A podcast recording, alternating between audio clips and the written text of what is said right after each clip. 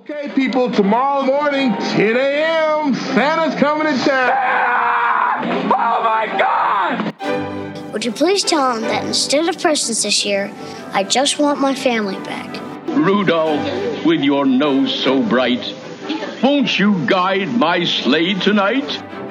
It must be magic. I must find some way to keep Christmas from coming. Nobody's walking out on this fun old-fashioned family Christmas. Isn't there anyone who knows what Christmas is all about? Sure, Charlie Brown. I can tell you what Christmas is all about. Seeing isn't believing. Believing is seeing. Best way to spread Christmas cheer is singing loud for all to hear. Welcome back to another episode of Tis the Podcast, the podcast that is determined to keep the Christmas spirit alive 365 days a year. Though I have to admit, it is really getting a lot easier every day that goes by right now. I'm Thom. I'm Julia. I'm Anthony. I'm Natalie. Wait, Natalie, that's a Natalie. new voice. That is a new voice. Hey guys. Brand new first time on the podcast. Welcome. Yes. Thank you. Thank you so much Who for the heck are me. you? I am a fellow Christmas fanatic. I am a fellow Friends fan. And I'm also the author of a book called The Christmas Clue, which is a children's story of a magical Christmas morning scavenger hunt. And it's actually based off of a tradition that my dad created, and he still does to this day, where he hides clues all around the house to find our last gift. That's awesome. It's really fun. That's magical. That that reminds me, I never sent you the three of our addresses. I'm sorry. Yeah, you didn't. That's okay. I figured you would eventually. Your dad sounds like my idol. He's great. He's really creative. Does he make every Um, holiday a big deal or is like Christmas like the big deal? It's mainly Christmas. Um, yeah, he stays up Christmas Eve hiding these clues, writing them. They all rhyme. Usually there's like a misspelling in them, which is really funny on Christmas morning. Yeah, they're fun. I love it. I love it. That's a great tradition. That is an awesome tradition. Uh, You're a writer too, right? For a blog or a magazine or Yes, I have my own blog. I previously wrote for Darling Magazine and That's I it. write short stories and I'm continuing to try and get different things published. So, yes. that's awesome. excellent company. Well, Yes, it's like Anthony's a writer. Bunch writer, Yes. and then I know Thom also writes. That might Oh, be wrong on your Um, screen, but Julia writes too. Yeah, but like not like y'all do. So Um, Thom and Ellie are in the process of writing a children's Christmas book right now. I will tell you all about it after this, uh, after we're recording. I love that. It's very exciting. Speaking of Ellie, um, she has been on cloud nine since she introed the fifth anniversary spectacular. We She got a lot of comments about that. She is convinced so. Everybody wants her autograph. Oh my gosh. And when I said I was recording tonight, she's like, Daddy, do I need to go to bed or should I come record with you tonight? That makes me so happy. Was she the Yep. one who was like, I'm sure you've all heard about me or like Yep. heard of me before? yes. Okay. That's Thom, cute. Thom, legit. Call me tomorrow at work so I can ask her for you to send me her autograph in the mail. Seriously, I will call me tomorrow at work because I have a free day. I have a free day. We will do that. She, you're going to make her day. She's going to be so excited that somebody else wants her autograph. She's convinced everybody wants it though. She's like, I'm probably the most famous kid podcaster in Tulsa. I'm like, that. and you got Oh, all of your humility. All you got all of your humility right from your dad. Mhm. Gi- give it a few re- give it a few years. She's going to be saying, "That's the cross I bear, Daddy." Natalie, you've never seen my daughter, so I'm going to show a picture. There's Ellie. Okay. Oh, she is adorable. She really is. So Out of everything that has uh this podcast has been going on for five years, and what really makes me feel that is when we started this podcast, uh, Jude and Ellie were little babies, and now they're like little people. It's so crazy Yeah. seeing how much they've grown and five. They're like growing up. The podcast is growing up with them. It's crazy. Yeah, just like It- Rebecca it Bowles, baby. Mm-hmm. Yeah, our our TTP baby. Yep. Yeah, that's right. That's right. Julia, how's your week? It was your last day at your current job. Yeah, last day at current job, which is always hard to leave, right? Old teams. I mean, it should be hard to leave old. I say it's always hard to leave old teams, but whenever I say that, I get people that scoff at me and are like, "Are you kidding? I've left plenty of terrible teams." And I guess I've been very fortunate because every time I leave a team, it's very hard because I get very attached to people and they're amazing. And so mm-hmm. I guess I'm Knowing just who- like, Knowing who you're going to work with next, the next time you leave a team, you're going to be like, oh man, what a relief. I think I think her new boss is going to shield her from my team as much as possible because we are really needy. oh no. So it was a hard day, but it was also a really good day. Um, and I'm super excited for what's next. So yeah, it's been a few weeks of just drastic change. we reorged at my company, so I started under a new boss this week, but I really like him. He's uh I've met him before. He's nice. We've been out to dinner and drinks and stuff, so I'm happy under him. Good. That's great. Uh, and I officially got my crisp. Okay, Thom, say it and get it over with. I'm being mature tonight. Okay, sure. Listeners, keep that in mind when five minutes from now he makes uh, some immature joke about me. um, but I'll no, be it's impressed good. if I can go five minutes.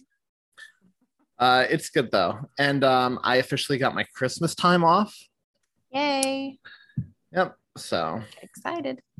And uh, we are under two months until Hocus Pocus 2, so I'm very happy. I'm very happy. Also good news. They just like released new a new poster of them overlooking Salem today from behind, and it looks Mhm. awesome. And I'm not going to say who, but I did get a message from a certain somebody in the Christmas Podcast Network who said, "I'm praying this movie sucks to watch you have to defend it." That's rude. I have no doubt it's going to be good. The trailer just gives the old school Disney vibe, which I'm happy Yeah. about. Agree. You like Uh, Hocus Pocus, Natalie? I wasn't allowed to watch it as a child. Um, apparently, it was too scary in my mom's vision. So I watched it as an adult for the first time, and it was okay. That's basically where Sarah falls. She never watched it as a kid. Yeah. So, There's no of course, of course, being married to me, she now sees it 50 times a year in October. And she's like, it's fine, but like Mm-hmm. I didn't grow up with it. So I don't get the obsession everyone who grew up with it has with it. Yeah. Don't get that. It is it is a heavy nostalgia movie for sure. Oh, that makes Totally me sad.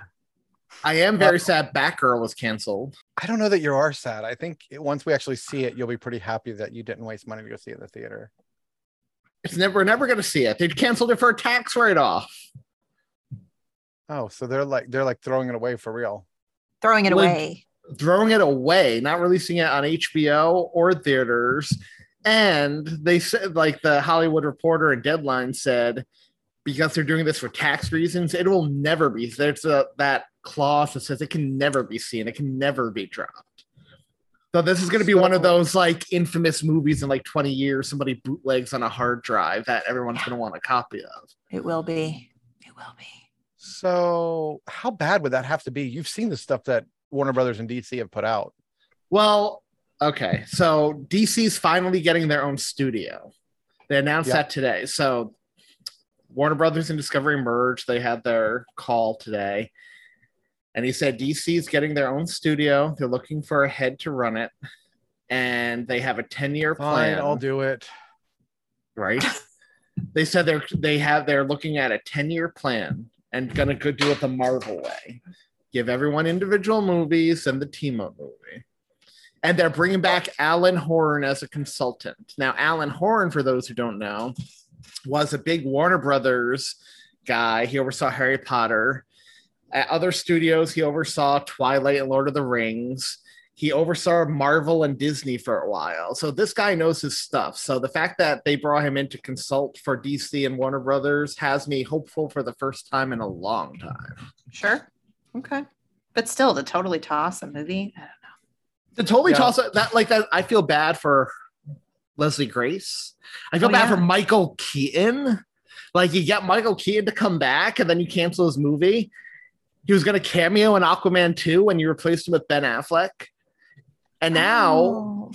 and now who knows if The Flash is ever going to be released. So they got this guy for three movies.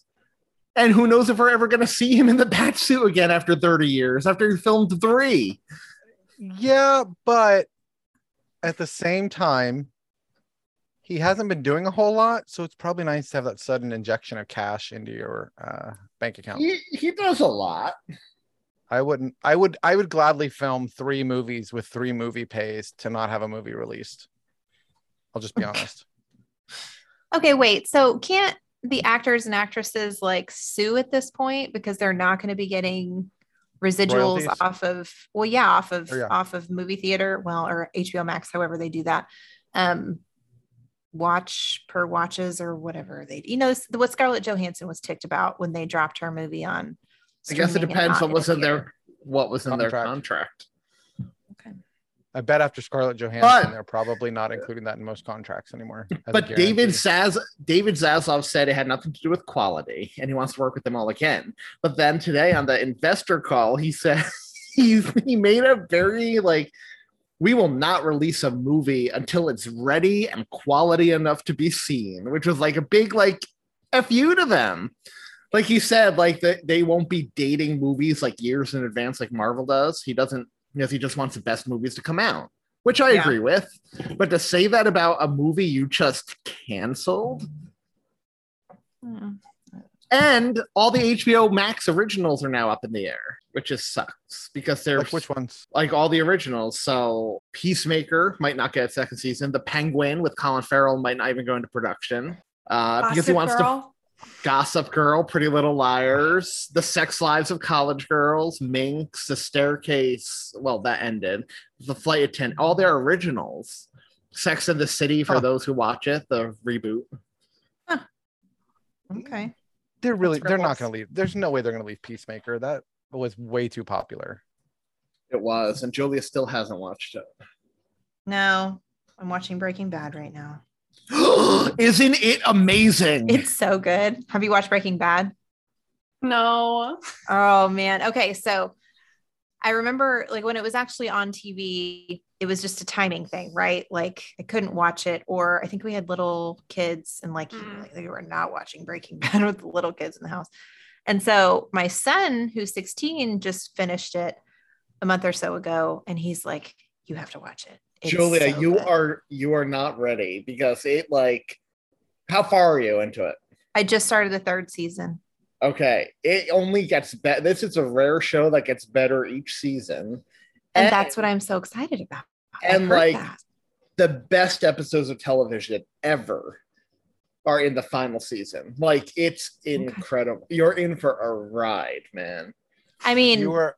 You are going to hate everybody. No, You are you are, but you're in for a are ride. no redeeming characters in it. I don't understand how I like shows that are full of people I don't like. But if every character, that's including characters that I do find redeeming now, which means at one point I found them redeeming, which is like, you know what I mean? Did you watch Yellowstone? No. Wait, Okay. wait, wait, wait. Br- Br- Did you see they unveiled the statue of the two of them in Albuquerque? Is no, it I heard about it though. I didn't see the statue. And I, I thought to myself, I get it. It's such a cultural touchstone, but they were drug dealers. Yeah. How ticked would you be if you lived in Albuquerque and your claim to fame was two characters that cooked meth on a show for six How seasons? ticked would you be if you were in prison as a meth dealer in Albuquerque oh and they unveil? I mean, Let- let's just be honest. You're, you're Like, like, wait, not- wait, wait. This is a mixed message, y'all. like It's it's not bit. like it's not like that situation in Salem, right, where they have the statue of Samantha from Bewitched. Yeah, like she was, She's she- a- yeah, she's a good She's- person. the beacon of uh, community. yeah. Which, by the way, unless there's a Your There's a- family was burned at the stake for being witches. I was about to say there is a petition, however, to get Disney to commission a statue of the Sanderson sisters, sisters for Salem. Yeah, I would. That'd be cool. That'd be cool, except they eat children. That's also we've we all have we've all done things we regret. I don't know if they regret it. Anthony, you're a liberal. You people sacrifice children and drink their blood. yeah, I read about that know. We, we we we uh rent out pizza shops and keep them in the basement, right? That's what Yeah, we do. the- allegedly. for their their hormone out of their brain. Yeah, I I I saw the uh, I read I read the things. That statue's legit. I have It is legit. feelings about it, but it's pretty great. I'm not gonna lie. And I'm and I'm gonna say awesome. now, Warner Brothers, DC, David Zaslav, whoever's listening to this podcast, because one of you has to be, because we're amazing. Since you're rebooting the DC universe and starting from scratch, Bryan Cranston for Lex Luthor in a Superman movie. there you go. Fully support that idea. He has that intensity. Yeah, he does. But we're not here to talk about Warner Brothers, Thom. What are we here to talk about? We are here tonight to discuss a movie in one of the most iconic fantasy books in history. Debatable. I'm joking. What's Thom going to do when I say I hate this movie? He, you're not gonna say that. Number one and You're- 2 I know you. Yeah, I don't know what you do. I have no, not a single doubt in my mind that you like this movie, and I know you like the book. We are talking the chronic what? Tales of Narnia. Um, it's sad. That's the first thing that comes up on YouTube, by the way, when you type in the chronic. Is it really? It really is. We're discussing the 2005 movie, live action movie, based on the book by Clive Staple Lewis, The Lion, the Witch, and the Wardrobe. I didn't know that was his real name. Yeah, did you make that up? No. Oh, Clive, really? Clive Staple Clive. Lewis, British writer, one of the Inklings, one of the early contributors to the fantasy literature genre. He Was um, good friends with J.R.R. Tolkien. He was good friends with J.R.R. Tolkien. He is a big reason J.R.R. Tolkien found Christianity. Uh, C.S. Lewis wrote in his diary one evening about Tolkien. He said he has no harm in him, only needs a smack or so. He was part of that Oh. Inkling group. Only in the only needs a smack or so. He needed an editor. He needed whoever was C.S. Lewis's editor to cut those books Hmm. down. Cut the fat. Didn't they meet at Oxford? Is that where they? I believe it was were- Oxford. Yep. They Okay. were they were um, Oxford. C.S. Lewis's protege was a now Orthodox Metropolitan of Oxford. Um, then Timothy, now Metropolitan Kallistos Ware. Um, Huh. And I had the great pleasure of sitting down and discussing C.S. Lewis and Tolkien with Metropolitan Ware, and it was one of the most. In what did you learn from him? I've ever. Just learned a little bit about C.S. Lewis as a person and his influence on that community, what the Inklings were like. It was pretty amazing That's awesome. it was an unbelievable opportunity to to That's very cool. visit with somebody who studied under C.S. Lewis because I've always been a C.S. Lewis fan. Both, Yeah. I didn't like his um,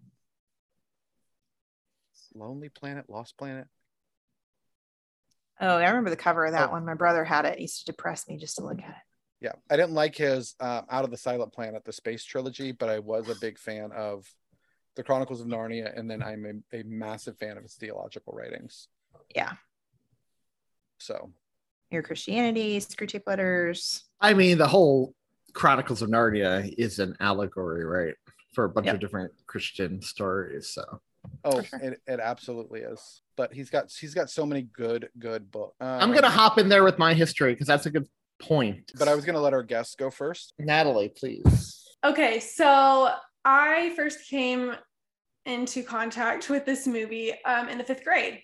There was like this unspoken like tradition in my house where my mom and brother would read the same books, and then me and my dad would go with them to the movies, and like we would have no idea what was happening, but my mom and brother would be like so excited.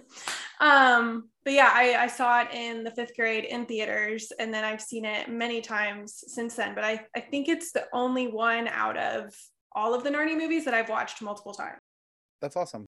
Now, Anthony, C.S. Lewis did have a lot. All of his writing is amazing for the most part, but this is by far this specific book is by far my favorite thing he's ever written.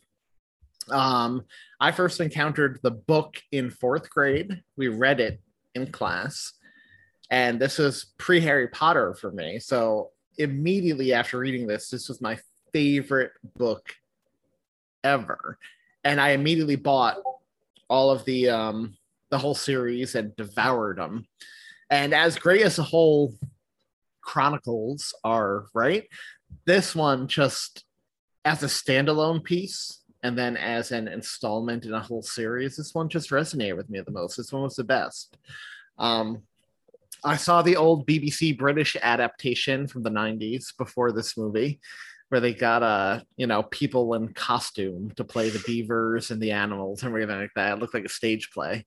Um, and it was good enough. I'm sure eventually it'll make our list when we want to break from Hallmark 10 years down the line when that's all we have left. Um, but when this movie came out, I was in high school still, and I saw it opening night with my friend, and I absolutely loved it. I adore this movie to this day. To me, this is as perfect a movie as you can get. Now, that doesn't mean I can give it a 10 because I don't think it's a Christmas movie, which we'll discuss, but it's such a good film. And I was so sad they didn't do the whole series after this movie. They just did two more. I'm excited that Netflix has the rights now, and they say they're going to do all seven. So we'll see. But it's going to be hard to top this movie. Um, specifically, I want to shout out Tilda Swinton as a White Witch.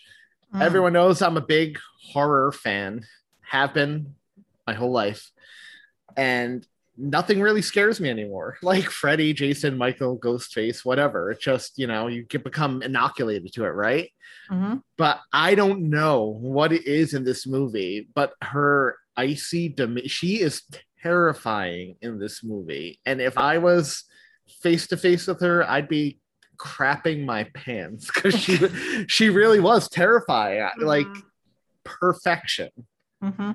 Yep. So yeah, I love this movie. I love the book. I love the whole series. Can't gush enough about any of it. Julia, how about you? Um, so let's see. With regards to the book, this was a read aloud in class. I don't remember which one, or I don't remember which grade. Um, and I loved, I loved listening to this one read to me. So I haven't actually read it, but it's been read to me, and I love it. Um, I haven't read any other fiction by C.S. Lewis. Nothing else. Um, I've read a lot of his nonfiction, just not a lot of his fiction. And then from the movie perspective, I love this movie. I love it so much. I love the whole story. I like the look of it. Like for the special effects given when it was made are like dang good. Like they hold up. And I was very surprised by that. Um, the acting is great. I mean, it's great. I have not seen a single other Narnia movie that's come out though, and I can't really explain that. And I feel kind of bad and guilty, but it's the they, only one I've seen. Well, they kind of they flew under the radar, honestly. Compared to like this one was publicized, and I feel like this mm-hmm. got a mm-hmm. lot of promotion and hype. Mm-hmm. The other two they did, Dawn Treader and Prince Caspian, just yeah. flew under the radar and they weren't as critically beloved as this one.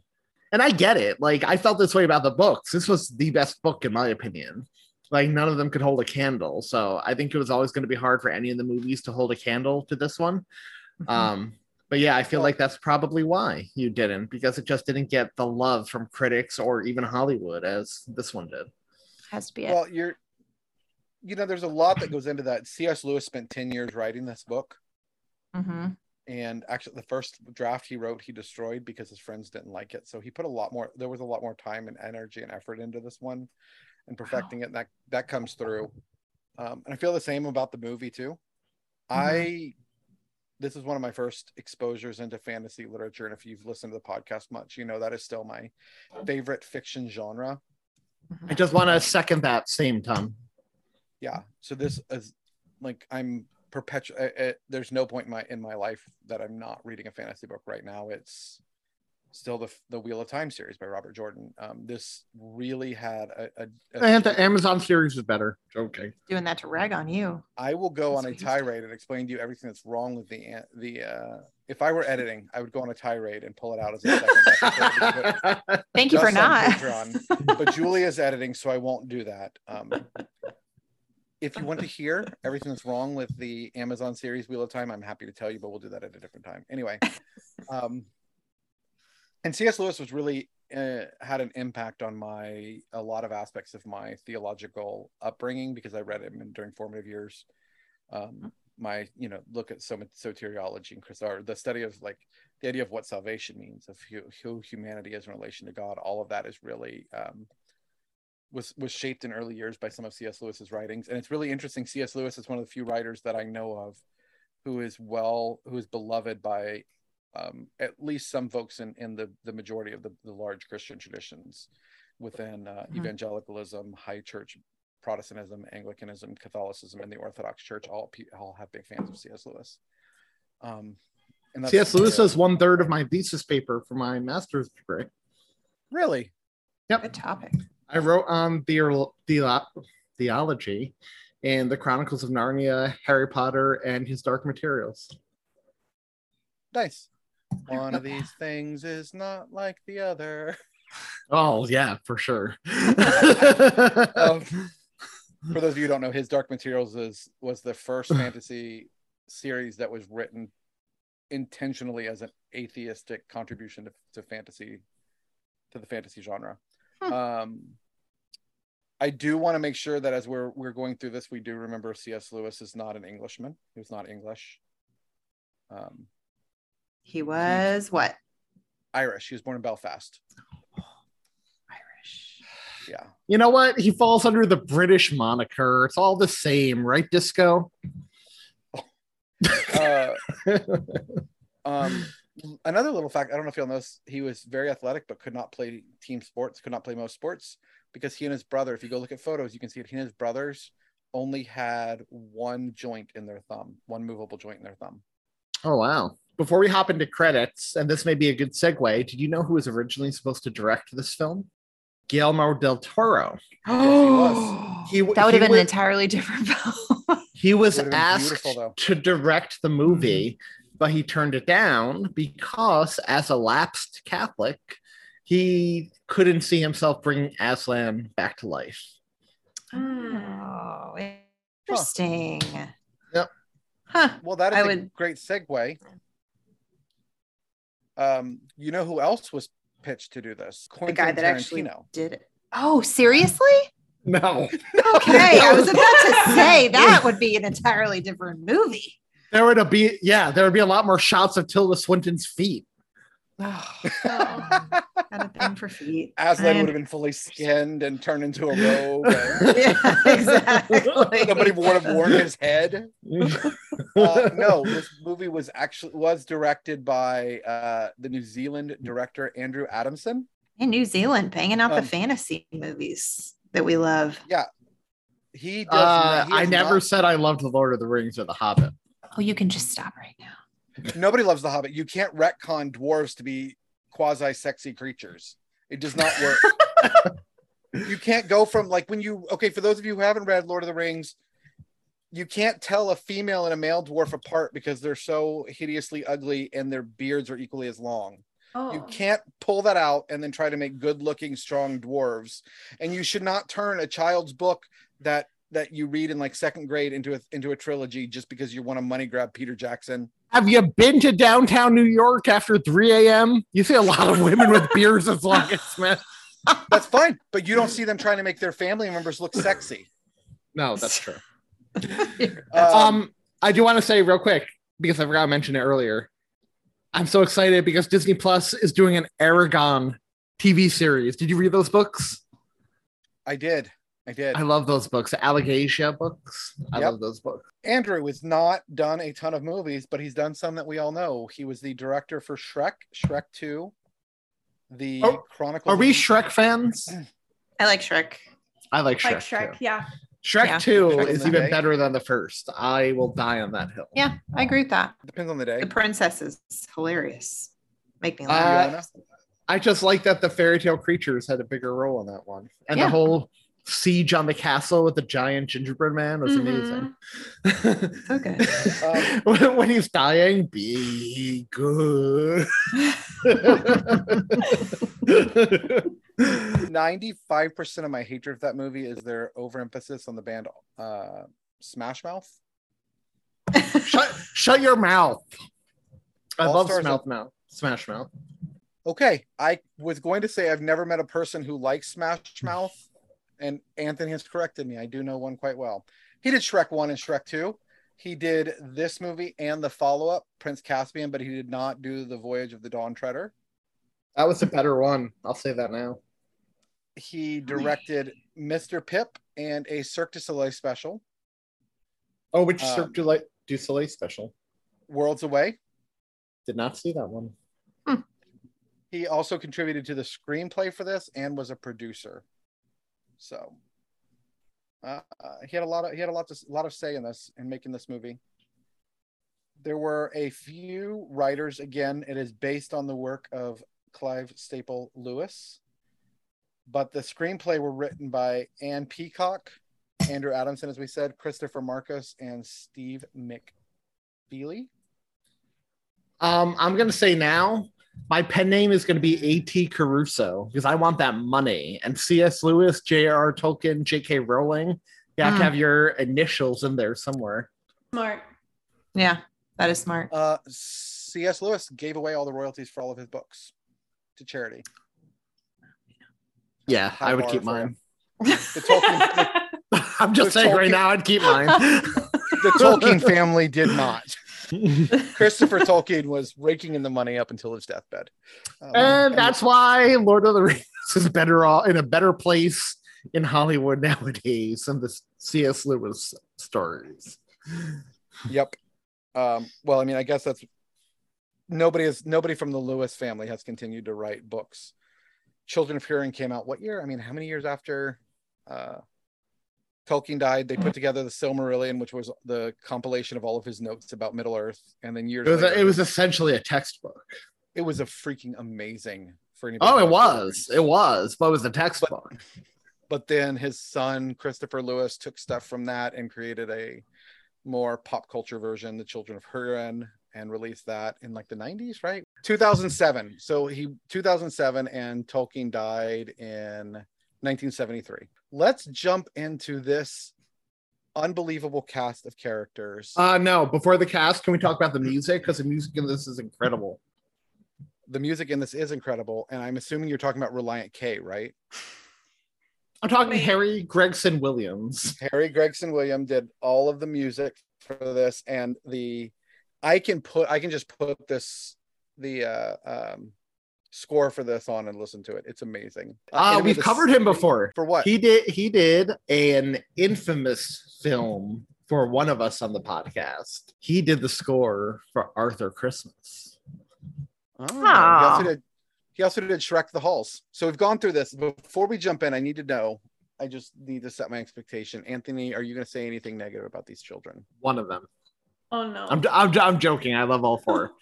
This, Okay, good. I, and you know what? I'll go so far as to say the children actors in this movie, in my opinion, the best children actors we've covered in the history of this show. Whoa. Because when you compare Lucy, that. when you compare Lucy and Edmund to young, even to young Daniel Radcliffe and Emma Watson, they blow them out of the water. Sounds right. Um, so as opposed to trying to come up with a way to prioritize the introduction of characters, I am going to follow IMDb because um, it is really hard to pinpoint a lead in this. Our first person we're going to talk about is the youngest sister, Lucy, and Lucy is played by Georgie Henley. And Georgie, what a cute name. I need y'all to just see. It's weird because I haven't seen anything with her in it, but this is her as a grown up, and it's just weird. She looks exactly the same. Right. It's Yeah. weird. It's weird, right? She's still just as cute. She's Mhm. adorable. She is adorable. She still looks like a little kid. But these were her biggest films. Um, all of Sure. the The Chronicles of Narnia. She was in a Jane Eyre miniseries, Girl Sweet Voiced, and the last thing she did was back in two, uh, back in 2020, where she played the Spanish Prince in the Spanish Princess TV series. Fun Um, fact: her sister plays the older Lucy at the end of this movie, the 15 years later Lucy. I was about to say, man, that girl that played old Lucy looks just like this girl grown up. How is that possible? Yeah, it's her older sister. Time another another fun fact um did you know that they didn't show her like the set of narnia or any of the creatures before Mhm. she was like filming so her her reaction was genuine which is so cute They Her look of wonder was really wonder. yes they blindfolded her and carried her to set, and right before they called action, they ripped off the blindfold. It's so So she, That's so she was able to feel that same magic feeling that we felt Mhm. as that wardrobe opened. Because I, we'll get to it. Never mind. Okay, I'm, I'm Her, her, and James, her and James McAvoy met beforehand, but she never saw him in the Tumnus costume until he walked out, and uh, she was just amazed by him, which is I love that. I love stuff Which like that. can we talk about him for a second? Because, okay, this is embarrassing.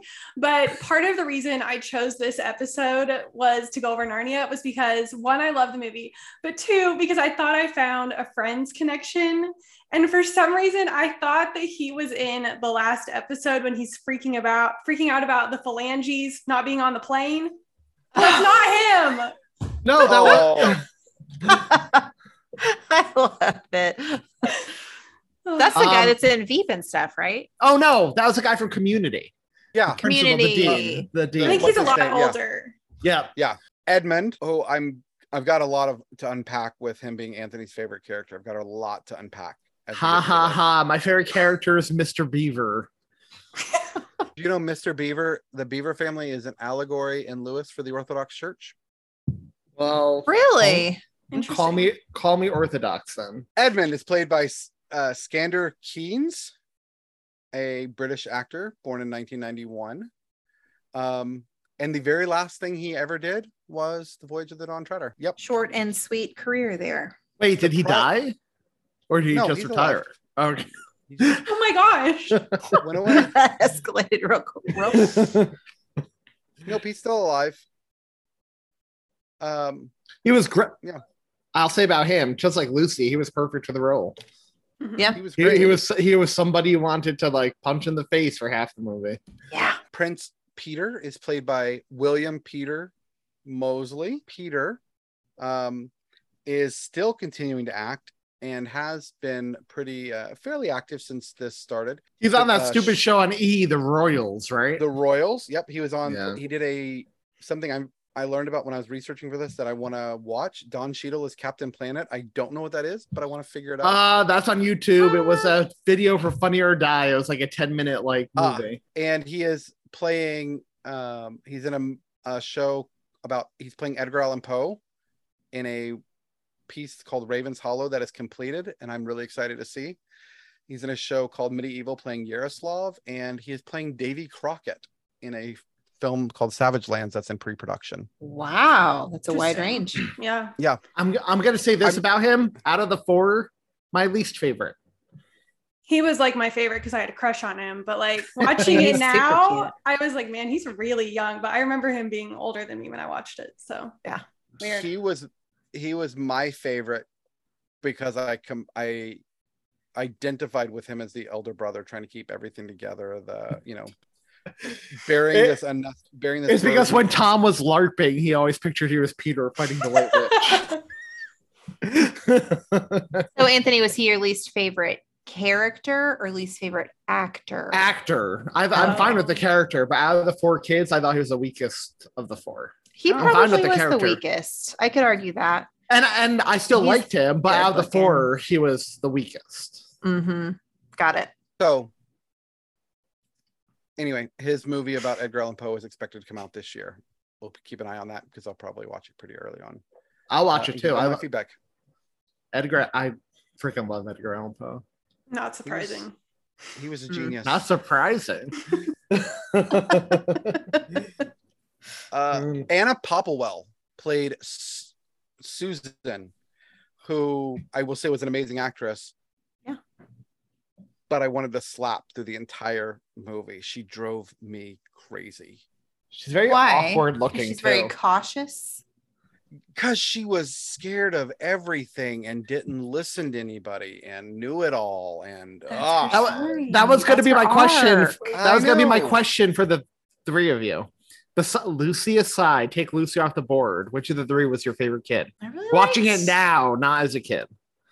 I really liked Susan. I can. Uh, Susan appealed to me. Peter. Peter. It's Peter for me too, because I have an older brother, and so I just feel like he reminds me of Peter. Edmund. Well, obviously, yeah. Obviously, I I mean, he's the knows Slytherin of the that group. What does that mean? Uh, if by It's just- Slytherin you mean the Slughorn, Snape, good Slytherin, yeah, I agree with that. Snape was not good. Snape did not die to save Harry. Snape died because Voldemort thought he had Tom? the Elder Wand. Tom, I'm, I'm gonna sorry, stop. I'm no, tired of that lie. Nope. I'm gonna stop you right there because that is an hour-long Patreon episode waiting to happen. Oh and I and I argue this with everyone because everyone's like, Snape's not a hero. Yes, he was. No, Yes, he he, was. didn't die for, Dol- No, for Dumbledore. and no. I'm gonna stop you right there. You know what? My email Beers- address and I, my email Beers, address in middle beers school. and Patreon. Beers and Patreon. We, Oh, we gotta do, we gotta do it. My middle my email address in middle school and high school was Snape is not evil at yahoo.com. I'm not saying he was evil. I'm not saying he was evil. He just was not a hero. Uh, so Anna, Anna had some real credits to her name before this movie. She was in Mansfield Park back in the 90s. She was in yeah. Me Without You, The Girl with the Pearl Earring. And then since then, she is she was in the TV miniseries Halo 4. She was in the Brave New World TV movie. She was in the TV show Rain. And she has a couple of things in post production right now, including a show called Fairy Tale and The Gallery. And she looks exactly like she did, just grown up. Um, I've seen none of that, but I do have a question for you, Tom. because you mentioned fairy tale. Did you you watch what we do in the shadows, right?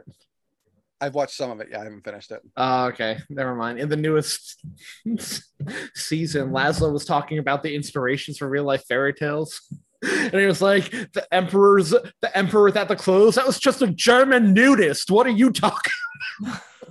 Next up is Tilda Swinton. And as Anthony said, the most powerful, commanding character in this movie by far.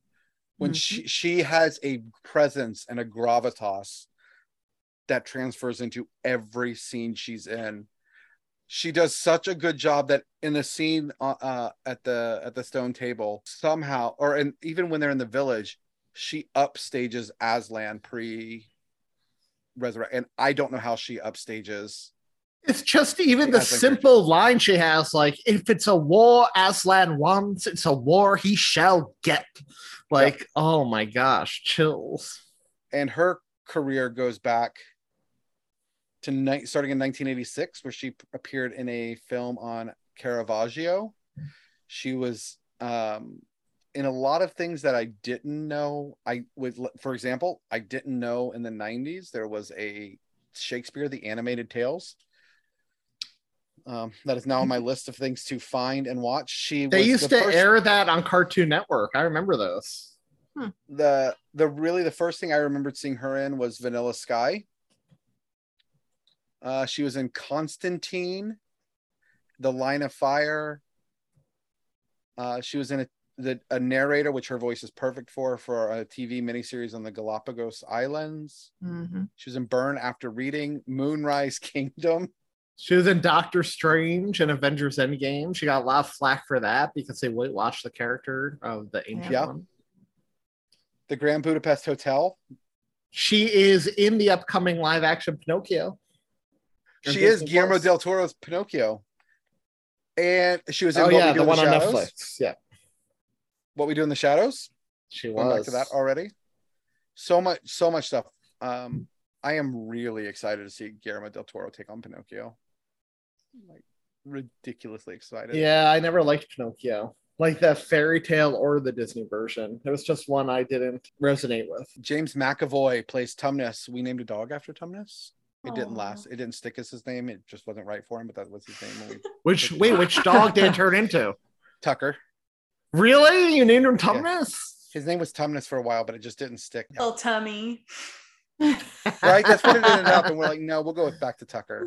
James McAvoy was in the TV show Shameless. This, of course, The Last King of Scotland, Gnomeo and Juliet, X Men First Class. He was the voice of Arthur, so I don't know why I'm going through him because we've already covered him. Probably because I just like him so much. James Broadbent played Professor Kirk, who is based on C.S. Lewis loosely because the uh, the girl, the the children are based on three girls that lived with Lewis during World War One. Well, not based on him, but the, his experience. So Now let let's not forget we covered him before This Harry is- Potter. Um, but I do want to say, in case people haven't read the whole Narnia series, Professor Kirk is the protagonist and the magician's nephew. He's the one who was the first one who ventured into Narnia Mm, and faced off with a nice. white witch. which is why we see him take such an interest in the kids and their That's why he unquote te- imagination. right he believes them at the end when he's like, "Try me," when they're like, "You wouldn't believe it." I loved that whole moment was Mhm. neat. Yep.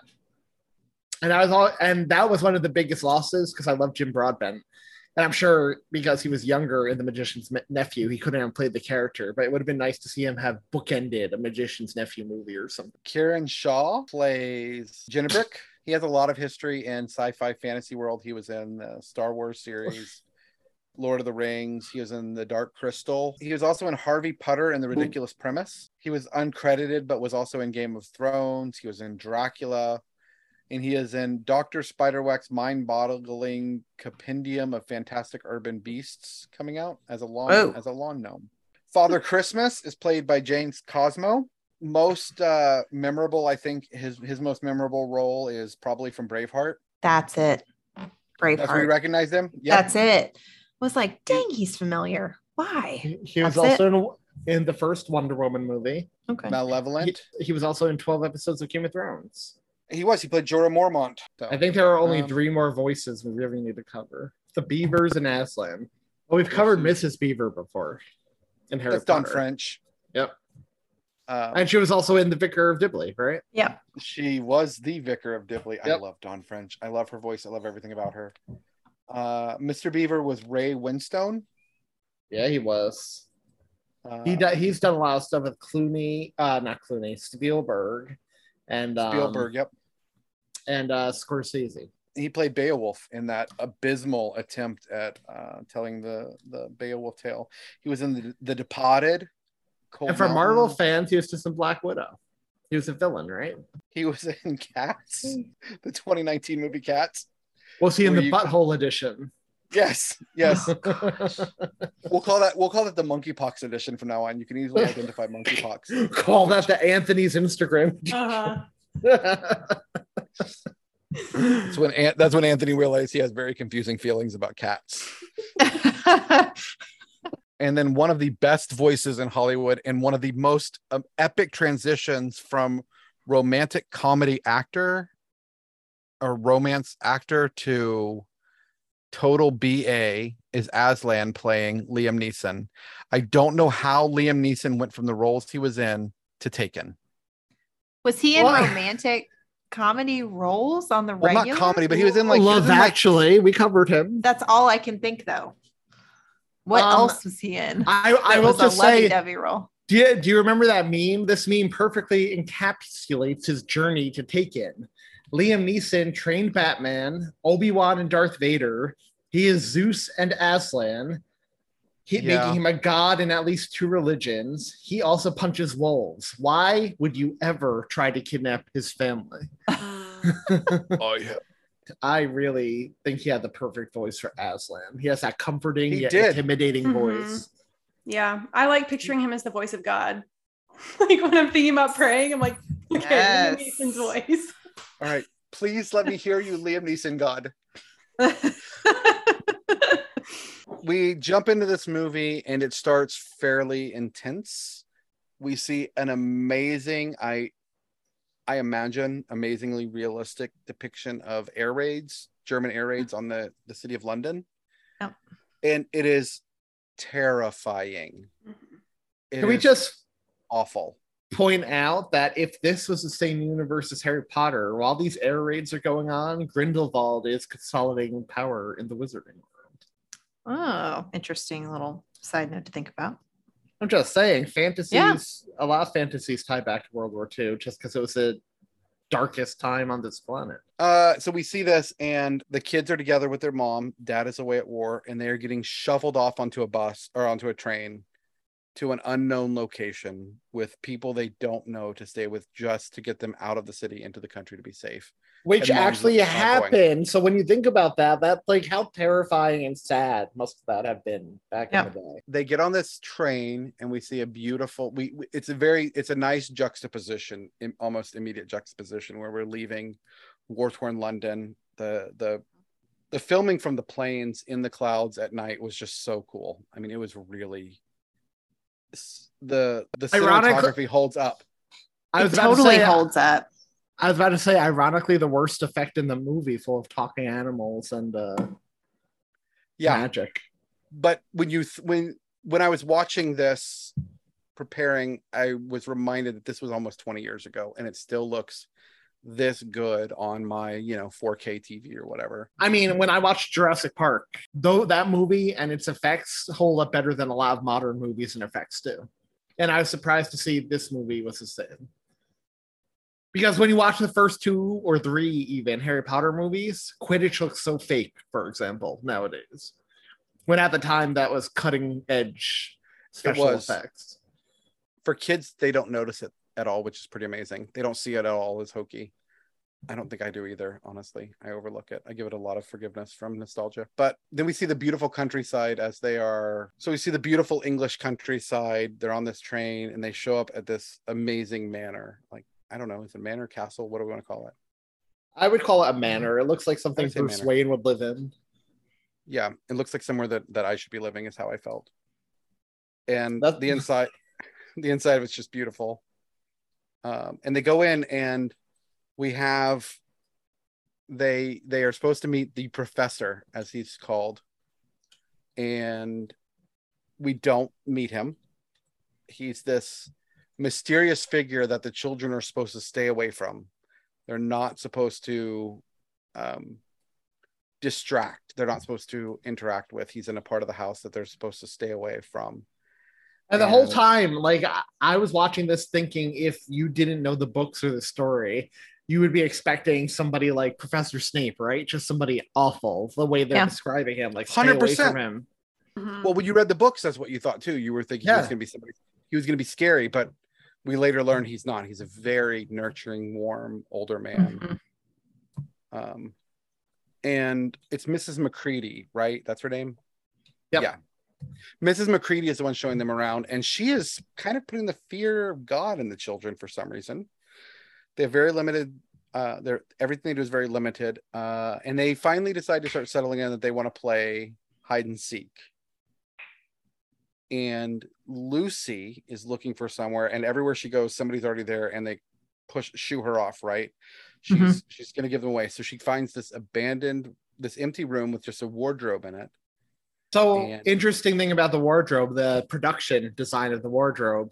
If you look at the carvings of the wardrobe, like pull up a picture or pause it next time you're watching it or something, it's a story of the magician's nephew in carvings, mm-hmm. and the professor cool. was the main character in the magician's nephew. Oh, that's super cool. Yep. So she opens it up, and what should just be a, a coat room, she goes in and it keeps going, keeps going, and she finds herself in a winter forest. I know Yeah. every one of us saw that, and our immediate reaction is, Yeah. that yes. beautiful That's it. gas lamppost burning in the forest, and it is just Before we before we even get there, let's describe the room the wardrobe was in. It's like this abandoned room, and it's literally Mhm. the only thing in the room covered in a sheet. like Like it's a galley style. Yeah. So it's a long, narrow room with the wardrobe at the back. under like this sheet. is this is something if it wasn't a family movie, this would feel right at home in a horror movie. Like you go Mhm. into a room like that, you think it's haunted. that's how you get into the upside down, right? Yeah, Exactly. exactly. that's that's that's a portal to the upside down. And she pulls the sheet away, which is a beautiful scene. I mean, the sheet Mhm. flows. It's just wonderfully, it's wonderfully made. And we end up going into a winter wonderland, I would say. We later learn it's it's rife with terror. But for us, it's Mhm. it's it's perfect. and she's at she's wandering around lost enjoying what she's seeing and she sees a faun which greek mythology faun a goat man like pan he's got Mhm. woolly goat legs no pants no shirt but he's wearing a red scarf so it's a very interesting look Mhm. um, and we meet Tumnus, and Tumnus seems very warm, friendly, inviting, welcoming to Lucy. McAvoy is just the he took this this whole interaction between Lucy and Tumnus rips the book off the page and puts it on the screen for me. Nothing could have been done better. Nothing. And she goes back to his house and he serves her some tea because, you know, You, It's always been I'm- I'm talking on mute. So the legs down from the waist down, that was all CGI, obviously. Um, The actress who played Lucy, despite being British, didn't like tea. So that was hot chocolate she was actually drinking. Oh, that's Nice. funny. Yep. what you don't realize is the same character, McAvoy didn't wear pants at all when he was What? filming this. Oh my What did gosh.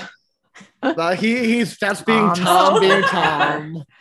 Wait. time I fall for it. Have you all seen the Jack Harlow meme with like Tumnus's body and Jack Harlow's head? Yeah, yes, so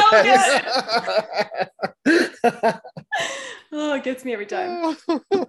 but we get a bit of pivotal information in this scene about Narnia and that it's under the spell of the White Witch and it's eternal winter.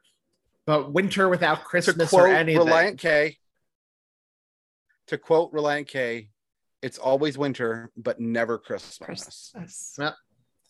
and essentially he tells Which her also any- that that makes ninety percent. That song makes like eighty percent of my Christmas playlists.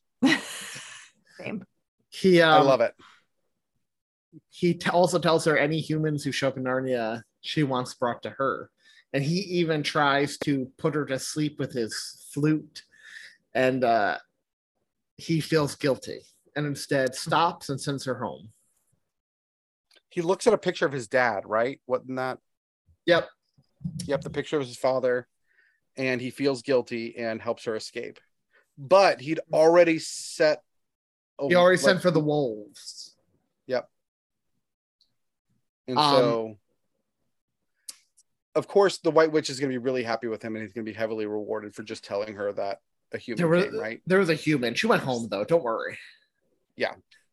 Um, but what's interesting when she goes home, no time has passed at all. Mm-mm.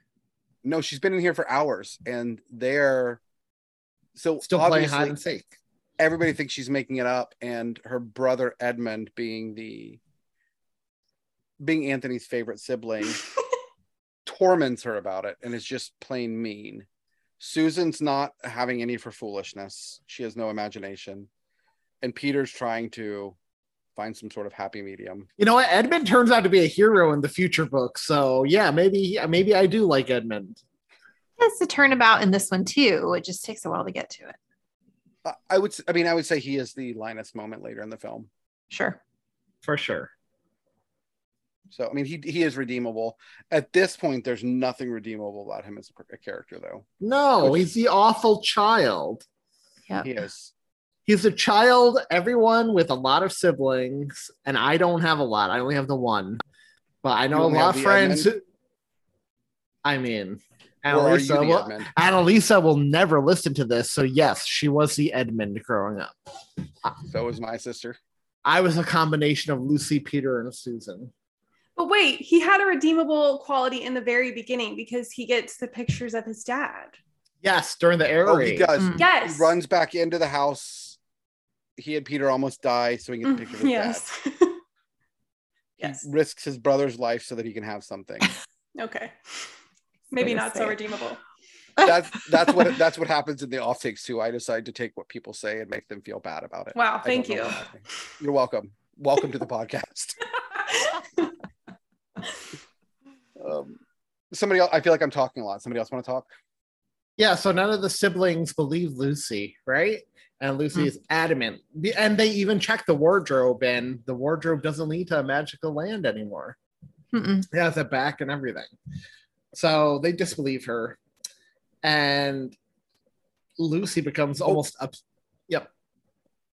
We forgot one thing that I want to point out is the goof, and that's that they change Lucy's clothes while they're play hide and seek. Oh, Do really? they? Oh, do they? Her dress goes from purple to brown during hide Oh. and seek. So Lucy almost becomes obsessed with the wardrobe, and one night she sneaks in and returns to Narnia, but this time Edmund follows her. But instead of following her to Mr. Tumnus's house, we finally meet the White Witch, played brilliantly, as Tom Mhm. mentioned, by Tilda Swinton. Again, her presence alone, she doesn't even have to open her mouth, is terrifying like she is a she's a chameleon she Yeah. really is like eight harry potter movies she's scarier than voldemort or bellatrix or anything that appeared in those movies um It's that cold rage that she It's has. a cold that rage. Nobody can. And she's feeding. She the way she wins Edmund over is with Turkish delight. hmm We've all had Turkish delight, right? No. Which, by the way- turning o- I am not turning over any of my family for Turkish delight. Like Turkish You're not going to bribe me with. Turkish you delight. like turkish delight Mhm. What's in it? Like cherries? Oh, Like it's gelatin? like It's like dead animal gelatin. Even the brits don't like turkish delight Let's i see lived over there for four years i don't know if i It's ever something worth that. trying. If you have, It's like a chewy. It's like a almost marshmallowy texture chewy candy that's coated in powdered sugar. I mean, what's not to Oh. like about but that? take all the deliciousness of the marshmallow wa- away and put a That's not very unflavorful filling and non-sweet sugar around the outside, and you're set. I thought it was like you haven't had you haven't had good Turkish delight. Apparently not. I've only had it at like Turkish festivals. I've had really good Turkish delight.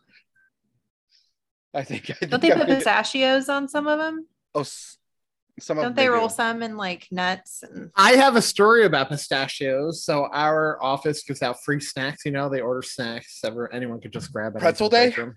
Y'all have pretzel day? anyway, we order pistachios. Anyway, my coworker and I were talking. She was eating pistachios. I hate pistachios. She bites into one. It's a weird taste. She takes it away. A bug is inside. No! The, yeah, yeah. So we ended up throwing out all the pistachios we ordered. it's in the shell. It's in the shell. Oh, that's horrifying a little bit. That's nasty. I like the pre-shelled ones because they're easier to eat. I Hi, don't like the Mary. pre-shelled ones because they're more they're easier to eat. You can just go to town on pre-shelled. Yeah, exactly. Actually, that ha- that makes has brought up a question, Christmas question for you guys. Do you guys eat chestnuts or not? No. No. Me either. Not a fan. Not a fan me, at all. me either. But a lot of people here are like on the corners of New York City. They sell them at the hot dog stands. Like the Hmm. But and they do always you smell so good. Do you think that they sell them at the oh. hot dog stands because people like them or because it's Christmas time and they've got that whole It's you know, Christmas they can in sell New chestnuts York. roasting on Yeah. an open fire. chestnuts roasting? Yeah, it's like the full Well, experience. I feel like. I'm gonna say it's because people like them. Because if I don't say that, then that argument will be used against me when I defend a Christmas story that TBS shows it because people like it and not just because it's Christmas and people just grew up with it. So I'm it. gonna say people like it. You should set up you should set up shop right next to them dressed as Jack Frost and bite people on the nose. to give them You know the what? full experience. I guarantee you that's not the weirdest thing anyone in New York would ever see in their day or experience in their day. So maybe I will do that. Nope. Nope. Nope. Just not the uh, Martin Short version. I am Mm-mm. so I think Wait! Christmas We didn't even discuss it, and we have to bring it up now. Bernard is coming back for the Santa Claus. How exciting is that? David Krumholtz. yeah, the uh, I read Tim Allen's tweet. They were trying to make that a surprise and Mm. it got leaked. if it was a surprise and I was watching that show and he showed up, I would have legitimately like had a you would have cheered and yelled I- and yeah. been really excited. I know, me too. I feel I feel robbed by them leaking that out. I wish it had Hmm. been. Like they said, like I was reading about it, they specifically did not put him in that promo image because they wanted it to be a surprise because people Mm. like him so much. How old is he now? I don't know, but I saw Like them putting the wig. I they, I saw them putting the makeup and wig on him. He looks old in that wig. Like they better de-age him for that show. Interesting. anyway, not to get too dark. So the witch, the, the witch promises Edmund all the Turkish delight he could ever dream of if he brings his siblings to her castle. Why? Because she, they are the, The true prophecy. the prophecy, it's the prophecy. king and The queens of of- Narnia. The sons and- of Adam and the daughters of Eve are to rule Narnia, and they are to bring her down. Yep. So that's apparently she's not human. She's just humanoid. So after she The leaves, only one- She's the only one in Narnia who looks human. hmm after she Right. leaves, Lucy comes back and it's like, Edmund, you followed me. But when they go back home, Edmund lies. and says Narnia. That's all bull crap. It really We were just- grated on we were- me. Me too. We were just pretending. It was just all pretend. I don't know what she's talking about. Julia, you have four kids. Which one is Edmund? They won't listen to this. I'm joking. I'm joking. I don't think I have an Edmund. If I It's did, it would be Gabe. I was about to say it's Judas. no, isn't it's Hannah. It's Hannah. 100% Hannah. um. So they go back. Yeah. So the next day, A liar. yeah, and the next day, they break a window playing what cricket. Mm. A Yep. ball goes through the window, and Mrs. Macready, the housekeeper, is like furious. And they just and they decide to hide from her, so they all hide in the wardrobe, and this time it lets them all into Narnia. Yep. And Peter, good old Peter, berates Edmund for calling Lucy a liar. You know, they're all hard on Edmund, so I can understand Edmund being a little disgruntled and just Mhm. you know But They immediately But- apologized to her for thinking yeah. she was making it up and then berate Edmund. yeah. So it's not like they're Yeah. like, you know, on sitting on their high horses. Like No, but they're when- they're being no, they're being jerks to Edmund though. So I can understand him being like, as the like one of the middle children, being like, "Oh, screw you guys! I'm gonna hand you over to the witch." he's already selling them out. He's getting Turkish delight. He's getting, you know, one of the world's worst candies. Julia, Julia, the end let's of the be day- real. If a witch comes to us and says, "Bring us Thom," and we can monetize the podcast, and you two will be rich, we're gonna hand over Thom. In all honesty, Anthony, if the witch comes to you and says she'll give you all the Turkish delight you want for turning me in, you're still going to turn me in and just take no Turkish delight. Um, I'm shopping for Turkish delight while we're doing this, just so you know, because I got to see what Julia's talking about about good Turkish delight. Um, like it. So this is one of the scenes where I really like Susan. Her her character come, comes across in a very in a positive way. The thing that okay, so the thing I like so much about Peter and Susan is you see that these kids are in a in wartime, and the actors are able to convey the fact that they've grown up way more than they should have, Mhm. and they've taken on these paternal and maternal roles for their younger siblings, and they do it in such. This scene shows them doing it in such a positive way, where they're showing Lucy, you know, love and apology, and they're trying to. I don't think they're berating. I think they're trying to correct Edmund's terrible nature. They're very parental. They Mhm. are. Oh, these times. Which, which kids don't like when their older siblings act parental? no, At but least they're from also what a I product of the situation. They can't Well, help no. it because no, no, yeah. I get, I get that. I, Yeah. I totally get that. But at that age, you're not really thinking about that. Oh yeah, no kids enjoy that. Um, so Lucy wants to take them all to meet Mr. Tumnus, and uh oh, uh oh, what do they find when they get to Tumnus's house, Natalie? It's destroyed basically. And there's like a flashback scene, I thought, because they show a broken picture of Mr. Tumnus's father, which looked very similar to the opening scene with Edmund holding the broken photo. Oh, that's a Oh, good, a good, that is a good good observation. observation. Yeah. Um, and this is where they meet Mr. Beaver, right? Yes. And I I love Mr. and Mrs. Beaver remind me they're the Mr. and Mrs. Weasley of this movie, right? Oh, Yes. just- yeah. That's right. Exactly. That's Exactly. who they remind me of.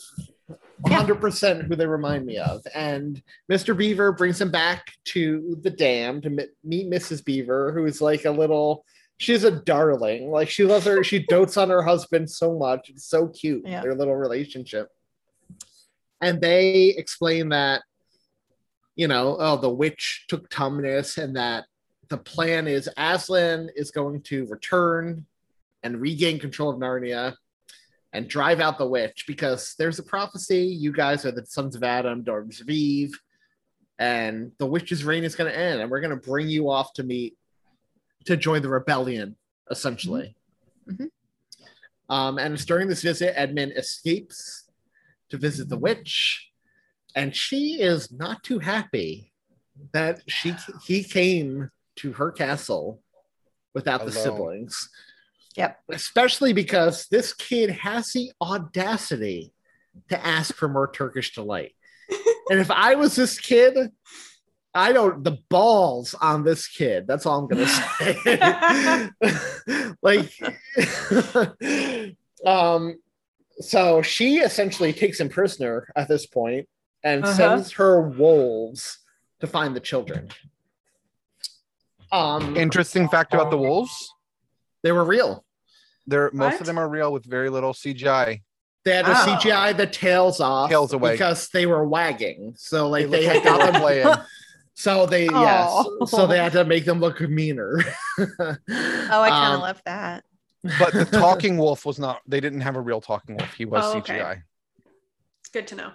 So, um, yes. question, and it kind of goes into the battle scene at the end, but I'll ask it now.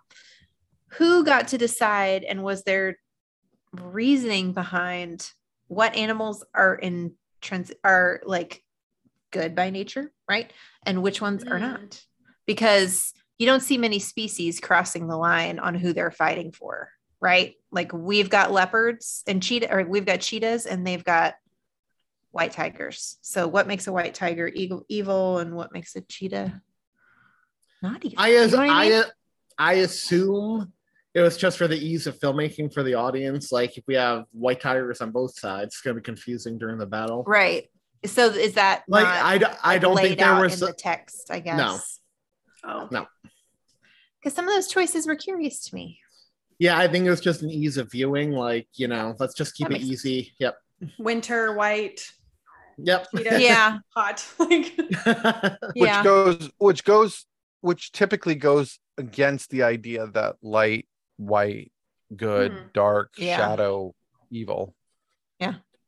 Um, but when the witch has Edmund, he meets Mr. Tumnus, who she Mhm. turns into stone.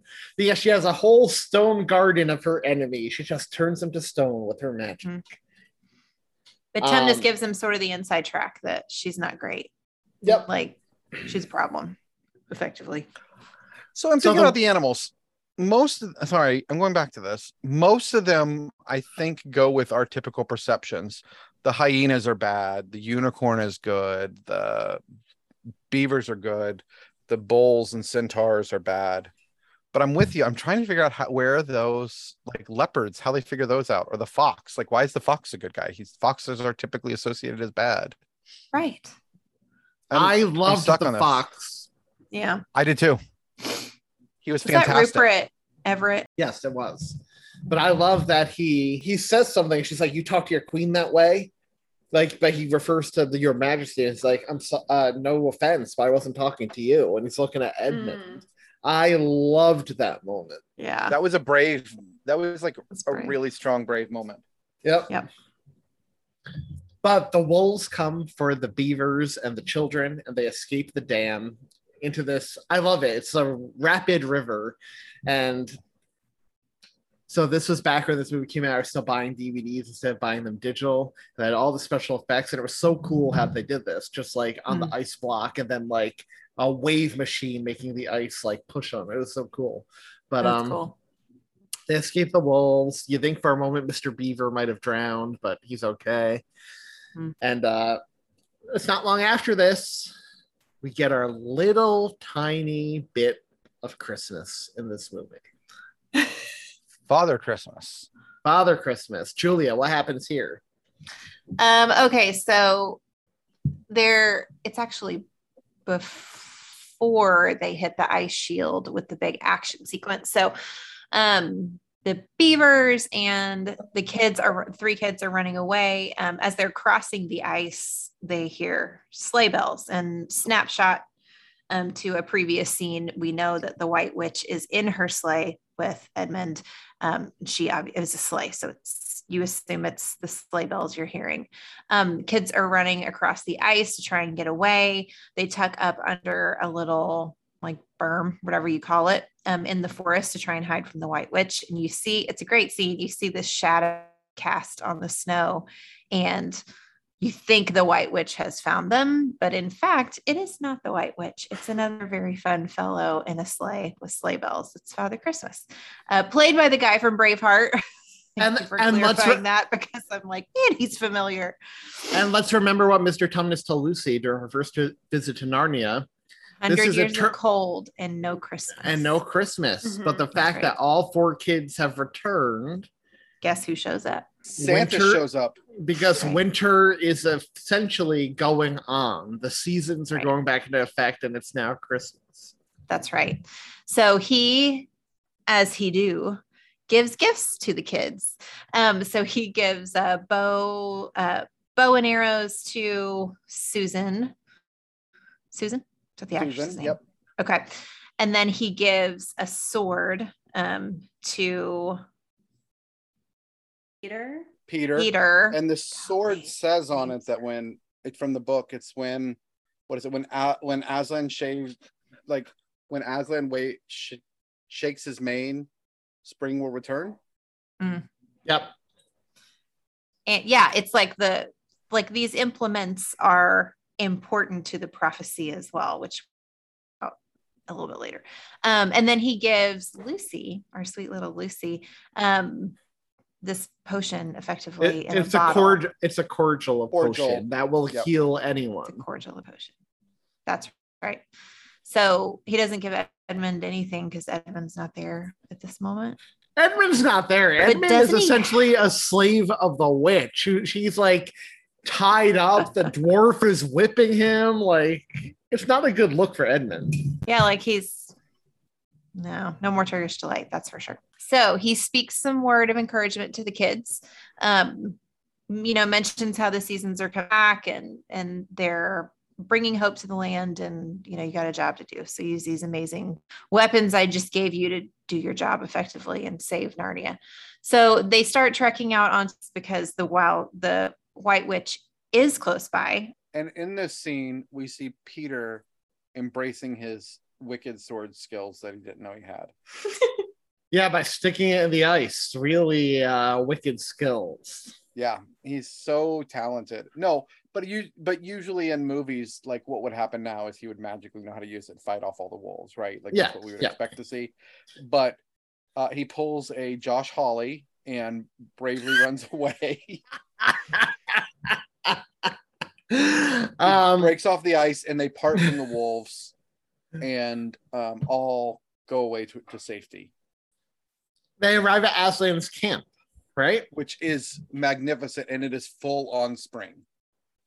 Full on spring now.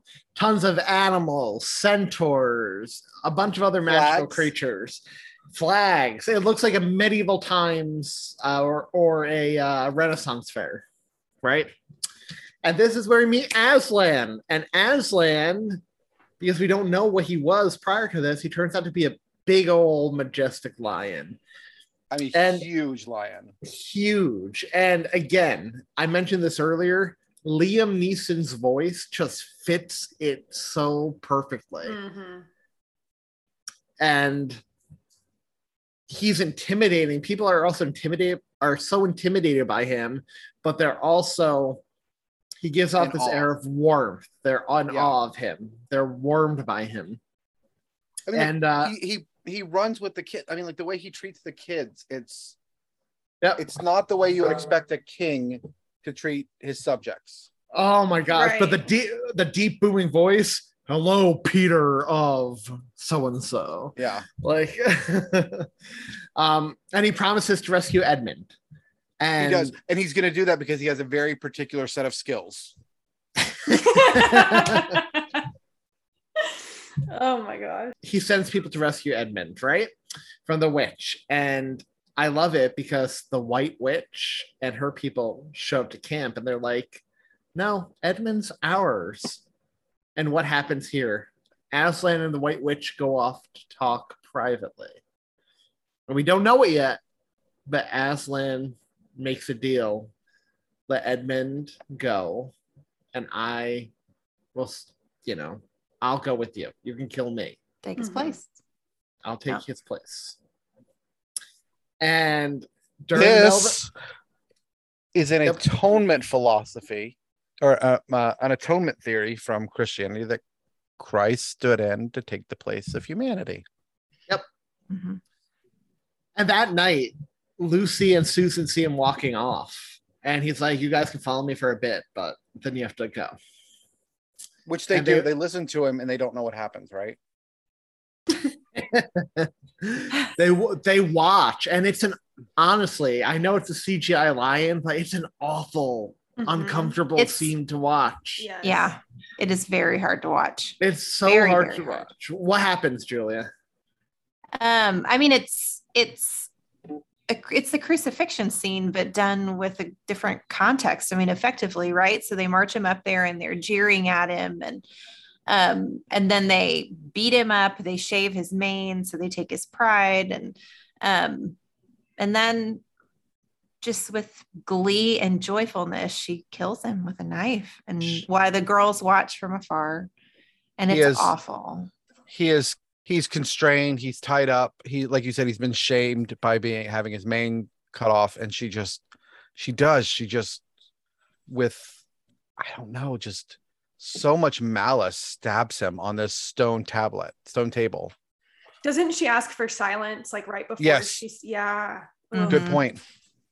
She wants everybody to see and hear what happens to Aslan here. Mhm. Yeah, And it It's just very goes hard to watch. It, it's so hard, no matter how many times you see this movie. Like, it's not easy. But credit to Tilda Swinton again for her acting Oh, yeah. abilities because she is in a scene essentially with 95% CGI'd creatures. Oh yeah. yeah. And uh, Stabbing nothing. she plays it straight, complete, completely straight, and it's effective and it's scary. And yeah, And um, they party for a while and then they all leave. They party for a Yeah. while, and then she sends her army essentially to take out Aslan's rebellion. Camp. As Yep. yeah. Um, and Lucy, uh, what happens? Lucy and Susan. They go to the t- they go looking for Aslan's body. Yep. Yep. And, they And- sad. And but he's Yeah. resurrected, citing magic beyond the witch's understanding. She Yeah. did not understand what magic was in the in the trade that he made and the place where he was executed. Yep uh, so Aslan lets them both ride him to. I feel like there's a better way. There's to not an appropriate time to laugh at that. There's Yeah, that, this what is was not that? something Like, appropriate to laugh at all. Anthony. God just came back to life and you're laughing. they he allows them to, to they, he allows them to sit on his back and he runs magnificently There you go. Magnificently. like a lion into battle He- and when he when when they crest that hill no, no, you're you're forgetting. They go first to the castle. oh Where- right Yes. right right so Oh, yeah. and he aslan breathes on them Breathes on all the stone statues of the petrified uh, prisoners the witch had taken, like the fox and everything like that. And he brings And them Tumnus. essentially back to life. Mr. Tumnus, Yes. everyone. and, And, lucy gets reunited with mr tumnus and forgives him and to your point, Yeah. he leads them to the battle where the witch's army and Aslan's army are already fighting. And when Aslan crests that hill, to your point, Thom, and lets out that roar, roar Ooh. Yeah. Mhm. that is It's perf- perfection. that is cinematic perfection. Mhm. because this is after the witch has already mortally wounded Edmund in battle. She's Yeah. about to Yes. take out Peter, and uh, he comes and They don't show what he does. he pounces on her. You get a reaction shot from her, then a roar from him, and you don't see what happens, but No, kills it, it cuts away, but you know he is eating her face. Yes. I appreciate though that throughout this movie, in all of the war scenes, like you don't see any animal blood. Like No. there's no Yeah. none of that. I appreciate That's that. true. Even Edmund's blood is min- even Edmund's injury Yeah. is minimized visually. Yeah. Mm-hmm. so They so play one on thing context and oh they, they they play up the context. They use Edmund's acting ability, Peter's reaction to show what happened to Edmund more so than blood squirting everywhere, Mhm. as we would see in some in, in a in a Guillermo del Toro or or uh oh, what's his face Tarantino film. The one thing I did want to mention that I forgot to mention in my history, why I have such a fond place for the spot for this movie in my heart as well. So when my grandfather was dying of cancer, he was staying at my parents' house, and um, he, you know, he didn't like Harry Potter. He didn't like fantasy a lot. He, you know, he's this older Italian guy. He liked his mob movies and you know his old westerns and stuff like that. But it was like around Christmas, which is gonna go against my argument for this not being a Christmas movie later on. And uh, I was uh, sitting in the living room watching this, and he came into the living room and sat down. And normally sit down for like five, ten minutes when I'm watching whatever what he would call crap on TV. And then he'd get up and, you know, go into the other room. But he was like enthralled by this movie. He loved this movie. He was enthralled by it. And the Oh. arm, yeah, so the army scene reminds me of that because I just remember looking over at him and uh wrapped with Within it. Yeah. I love it. So It's a good fight Aslan. Yeah, it, it really and the music, the it's so epic. Mhm. Yep. Um, but this is this is coming on the hill on the heels of Lord of the Rings. Braveheart had really set a stage for what we expect from an epic battle scene, and it does live up to to its predecessors, right? I mean, it is Yeah. amazing. Yep. So Aslan eats the witch, the witch's face, to use Thom's words. Um, and Edmund's dying, but Lucy still has her gift from Father Christmas and she uses it to heal him.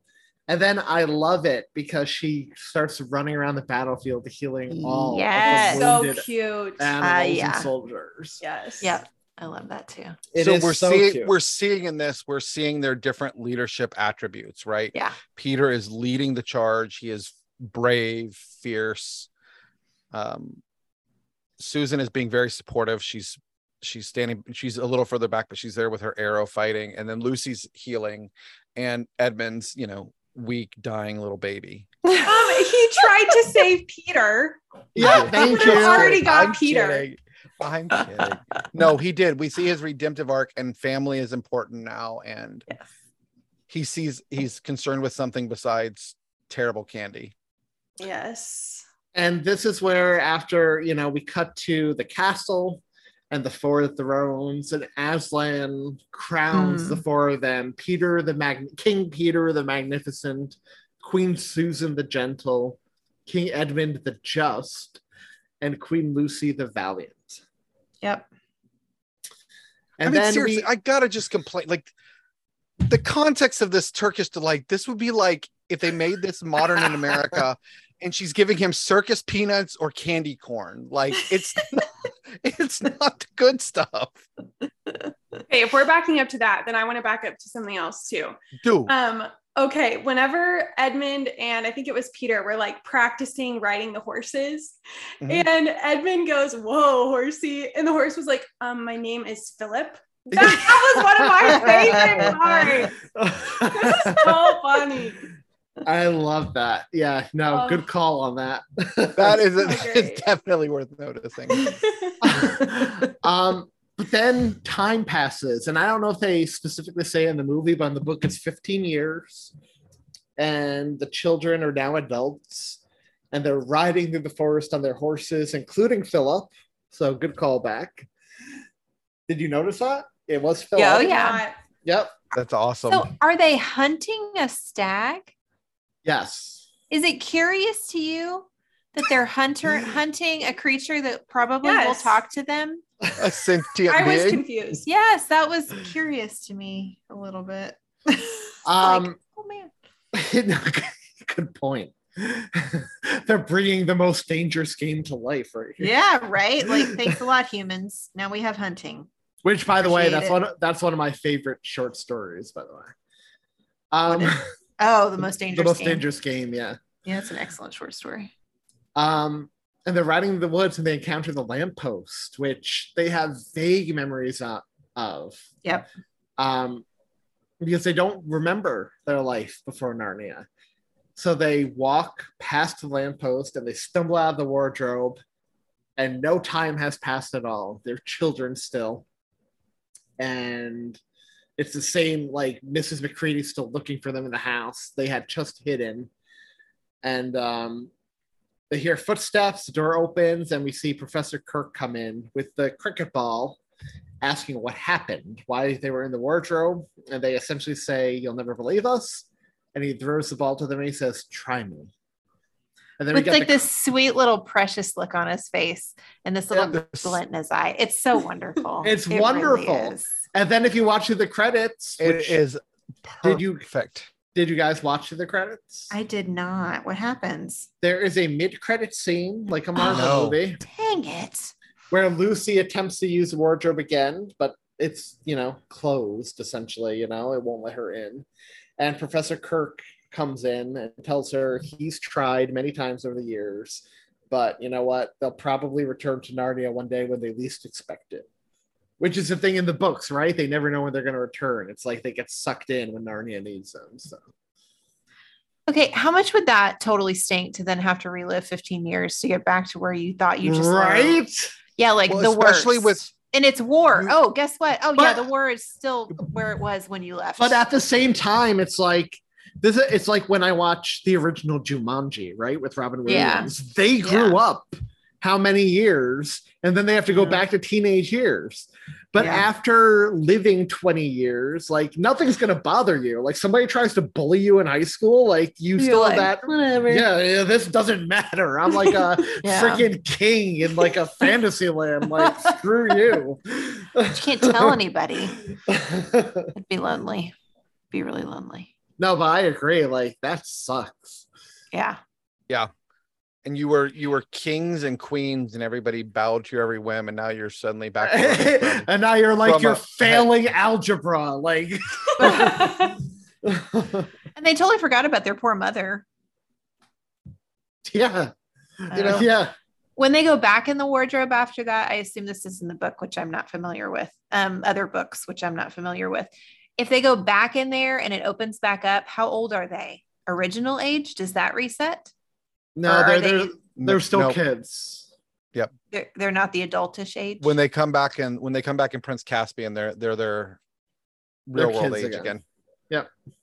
when they go So for through to Narnia, yes Uh-huh. they're But- kid age again. Okay. yeah Yes. but narnia has obviously still gone on and the Right. they, the kings and queens have been missing oh, that's a so- story point yep Gotcha.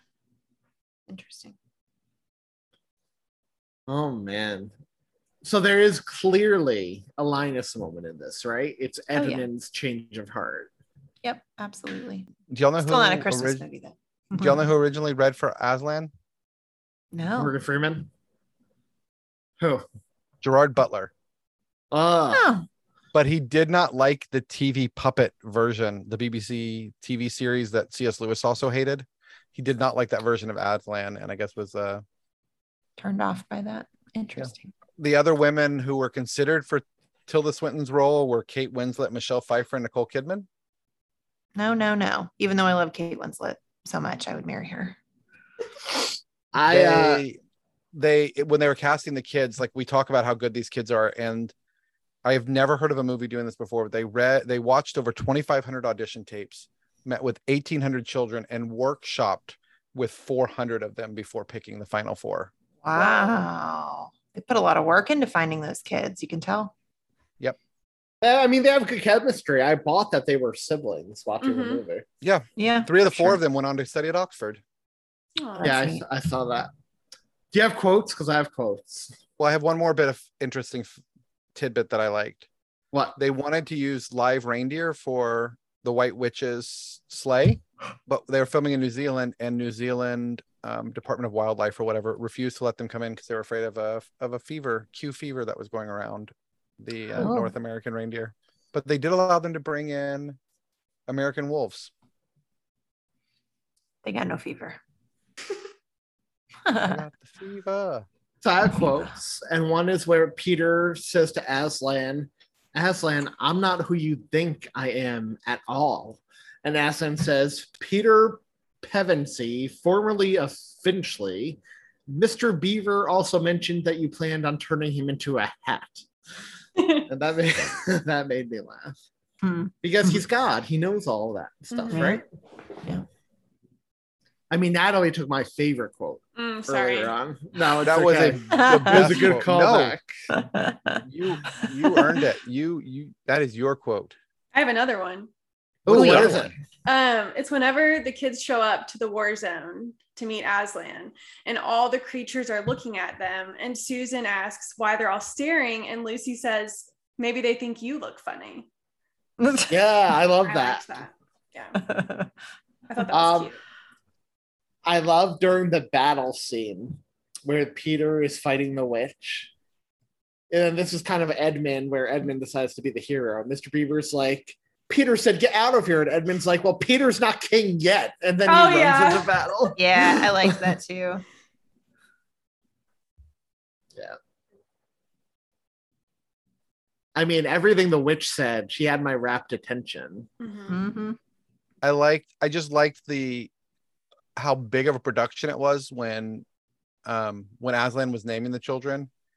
When he said, To the glistening eastern sea, I give you Queen Lucy the Valiant, Valiant. To the great western woods, King Edmund the Just. To the radiant southern sun, Queen Susan the Gentle. And to the clear northern skies, I give you King Peter the Magnificent. Once a king or queen of Narnia, always a king or queen of Narnia. May your Yeah. wisdom grace us in the stars uh, until the stars rain down from the heavens. And there was a there was a line in there somewhere too where he told them that you know, don't try to come back to Narnia the same way twice. Basically, like don't take the same Hmm. path, you won't get here. Which, again, that's carries over in the books, right? They never get through through the wardrobe again. Yep. Um, I have a few more. So I love when Mr. Tumnus is talking about Aslan and he says he's not a tame lion. At least he says no, but he is good. I loved Hmm. that. Hmm. Yeah. I liked how Tumnus had, you know, there's always when there when there are these differing worlds, there's always this this comedy between of misunderstanding. And so when Lucy says she's from Spare Room, he's like, "Ooh, you're from Spare Oom," like thinking that's another land. I love when Mr. Mr. Beaver is telling the kids the prophecy, and he's like, "When Adam's flesh and Adam's bones sits at Cair Paravel enthroned, the evil time will be over and done." And Susan's like, "You know, that doesn't really rhyme." and I Um, love when Edmund. I'm sorry, Thom. Nope, go right ahead. When Edmund goes to the witch after saying he'd bring back his siblings, and he shows up alone, she's like, "Tell me, Edmund, are your sisters deaf?" And he's like, No. And your brother, is he unintelligent? And he's like, Well, I think so. But mom says, and then she slaps him, and he's like, How dare you come alone?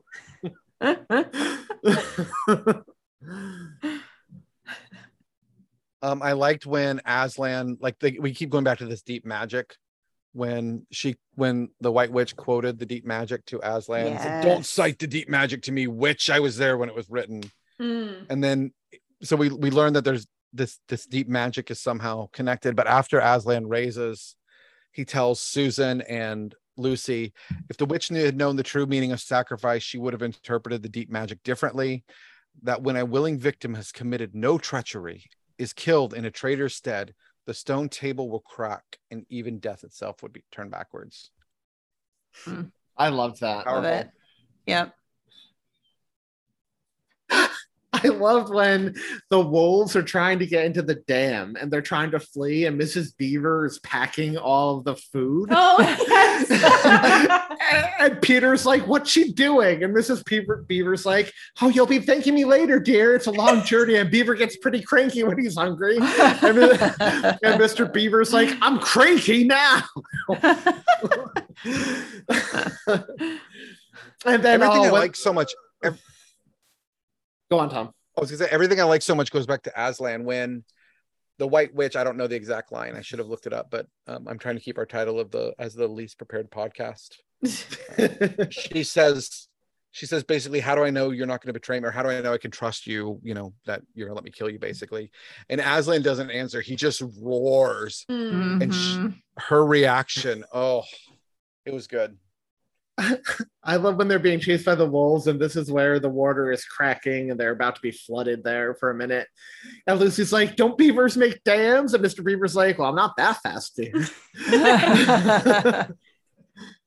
oh, So- man.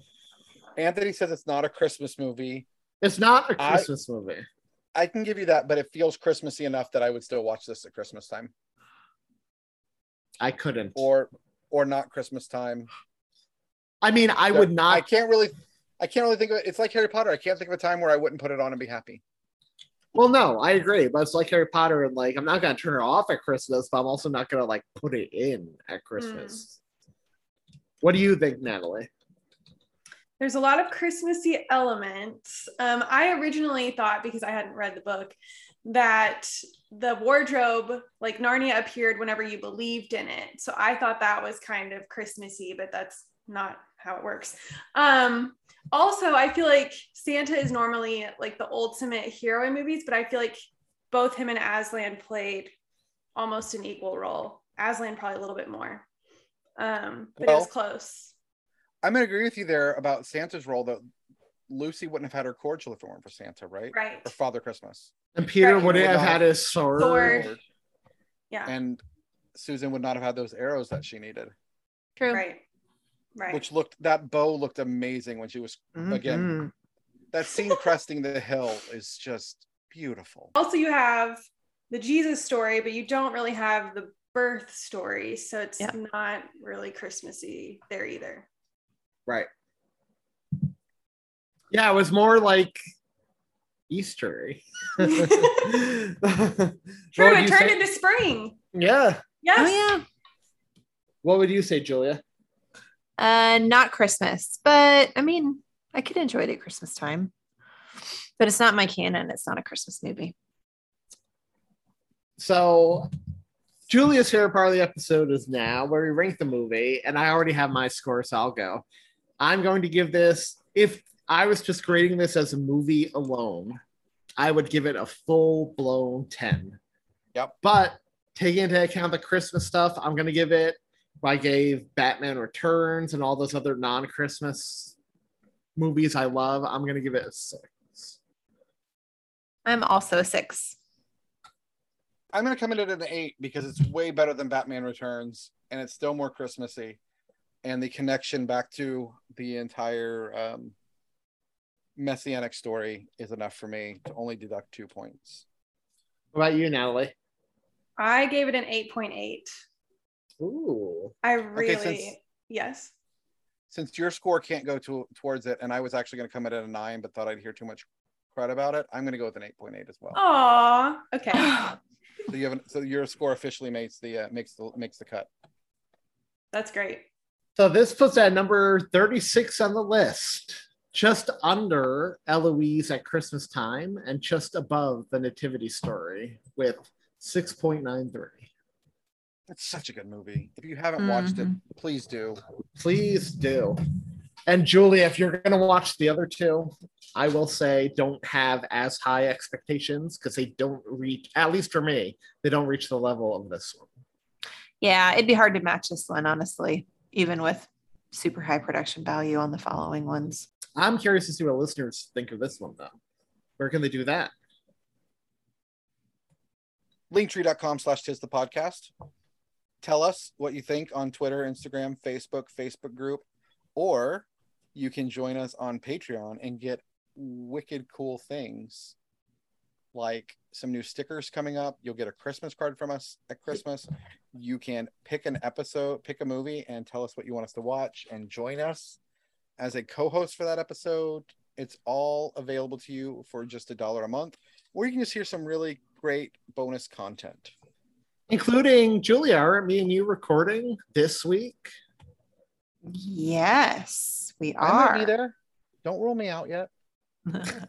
What what are we recording, Julia? Well, we felt like since we covered a poor representation of a multiverse movie with the uh, Doctor Strange and the Multiverse of Madness, we should cover an excellent representation of a multiverse movie, and we should watch. Um, what's the name of it? Every oh, time. Everything, everywhere, all at once. That's it. You can't Thor, blame me. On That's a long. That's a long title. Everything, everywhere, all at once. That's right. Which has been lauded as an excellent version of a multiverse movie. So Yes. no Christmas, which is why it's on Patreon. It's gonna be fun. What's coming up in our main feed though, Thom? You know, that's a good question. Godfather. Uh, I think it's a really good question. We've got some good stuff coming to you this year. A lot of really good quality content. Um, stuff you're going to really like, I'm sure. Things that are just going to blow you away with some with some guests. Uh, that page is gonna cover- slow, isn't it? Next week we're going to cover The Godfather. Uh, a surprise, a movie I was surprised to see the Christmas reference in. The following week we are going back to television and we are going to cover a few episodes of The Big Bang Theory. Then for some reason we've decided Black Christmas is a good option, and then we're going to wrap up uh, the last two episodes, Christmas episodes of Big Bang Theory. Spoiler alert, this version of Black Christmas is my favorite of the three. Based on what I've seen so far, that's not saying much. I'm just assuming it's going to have a lot of things that you wish were on your Instagram. Am I wrong? Anyway, Natalie, where can That's nailed where, it. where can listeners find you? Um, I'm on all social media at Natmosfear, and that's spelled N A T M O S F E A R. And then the Christmas Clue is available almost anywhere you can buy books online, um, but the easiest is Amazon. Hey Natalie, do you want to come on uh, closer to Christmas and do a reading of part of your book on our Patreon? Ooh, yes, I would love to do that. Yeah. That would be fun. That'd be great. That'd be awesome. I think that'd be really fun. Just like Yeah. it was really fun today to have you on. It was so nice actually like meeting you and talking with you, Natalie. You are awesome. Oh, You thank are you. awesome. It was really fun. I enjoyed it a great deal and am now following you on the socials and looking forward to hearing you do a reading from your book. Awesome. Thank you guys so much. So, no, no, so thank you. getting this peek behind the curtain, would you guest again? Would I? Oh, yeah. I would definitely um a lot for more time in my head. Like, I mean, I had no plans, but I mean, it is 11:30 my time. I just didn't realize how long it would go, but it's fine.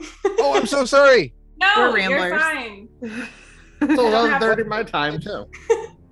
In that case, I would just like to say that we have 3,504 hours until Christmas. That's 146 days. That's 20 weeks. That's five more months. Five? Bye. Crazy. That's crazy. Thanks again, Natalie. Thank Yeah, you, Natalie. Thanks, guys. Bye. See ya.